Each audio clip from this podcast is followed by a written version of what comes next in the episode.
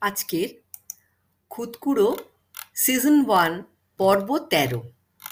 আজকের গল্প জাতিস্বর। ডাক্তার বললেন, মনে করো একটা তিরিশ ফুট সিঁড়ি দিয়ে তুমি নেমে যাচ্ছ জলের তলায়। গুনতে শুরু করলেন ধীরে ধীরে। তিরিশ, উনতিরিশ, আঠাশ, সাতাশ, এইভাবে।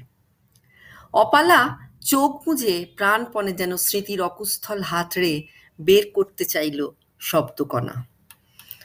ডাক্তার বললেন, উজ্জ্বল এই আলো তোমার চোখের পাতা ক্রমশ ভারী করে দিচ্ছে, তাই না অপালা?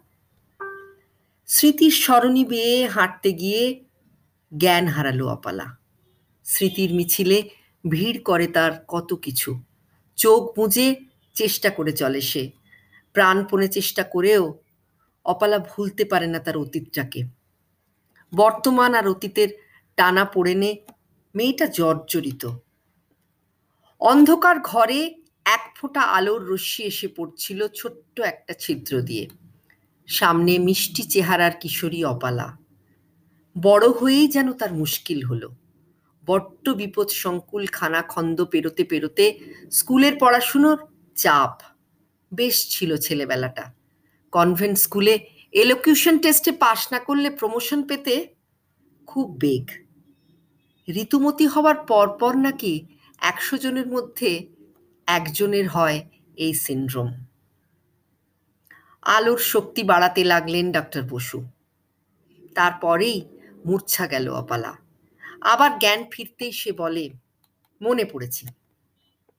তখন তার তোতলামি একটুও নেই। ভীম বেটকার গুহা দেখতে গেছি। গুহাচিত্র রক আর্ট, অতি প্রাচীন শৈলাশ্রয়, অজানা কোন রঙে তুলি ডুবিয়ে আঁকা সব ছবি ভীমবেটকার এই দেওয়ালে। পশু পাখির সঙ্গে নারী, পুরুষ, শিশু, পশুর সঙ্গে মানুষের যুদ্ধ, পশুর পিঠে মানুষ, ঘোড়ায় চড়া রাজার মাথায় ছাতা, খয়েরের মতো গাঢ় রং। ছবি আঁকতাম তাই মন দিয়ে দেখতে ব্যস্ত ছিলাম। মা বাবা থকে গিয়ে কোথাও একটা বিশ্রাম নিচ্ছিল পাশের গুহায়।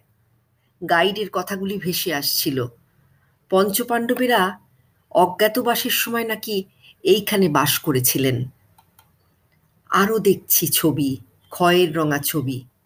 হাতির পাল, ছুটন্ত হরিণের সার হঠাৎ পেছন থেকে কে যেন আমাকে জাপটে ধরল।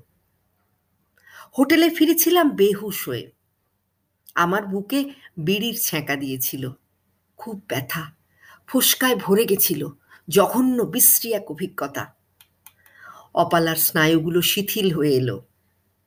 আর একটু হলেই লোকটা তাকে রেপ করত।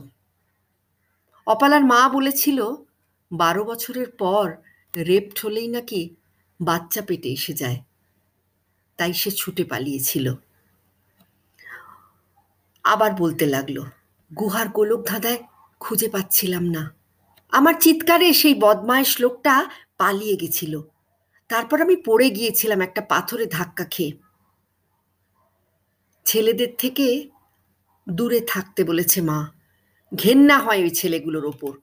সকলে ওরা দুষ্টু, পাজি বদমাইশ ডাক্তার বসু, বাইরে এসে অপালার মায়ের সঙ্গে একটু কথা বলবেন, ভাবলেন। আমি তাহলে নির্ঝরের স্বপ্নভঙ্গটা একটু মনে মনে আওড়ে নিই, ডক্টর আঙ্কল। তুমি মায়ের সঙ্গে কথা বলে চলে এসো শিগগিরই।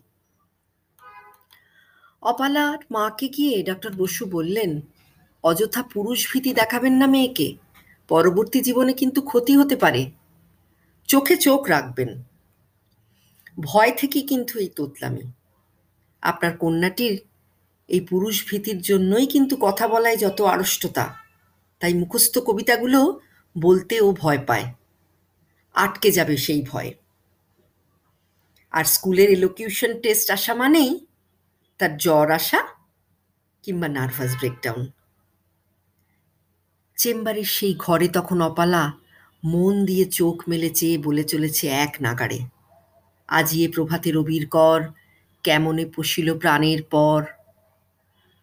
দূর থেকে ডাক্তার বসু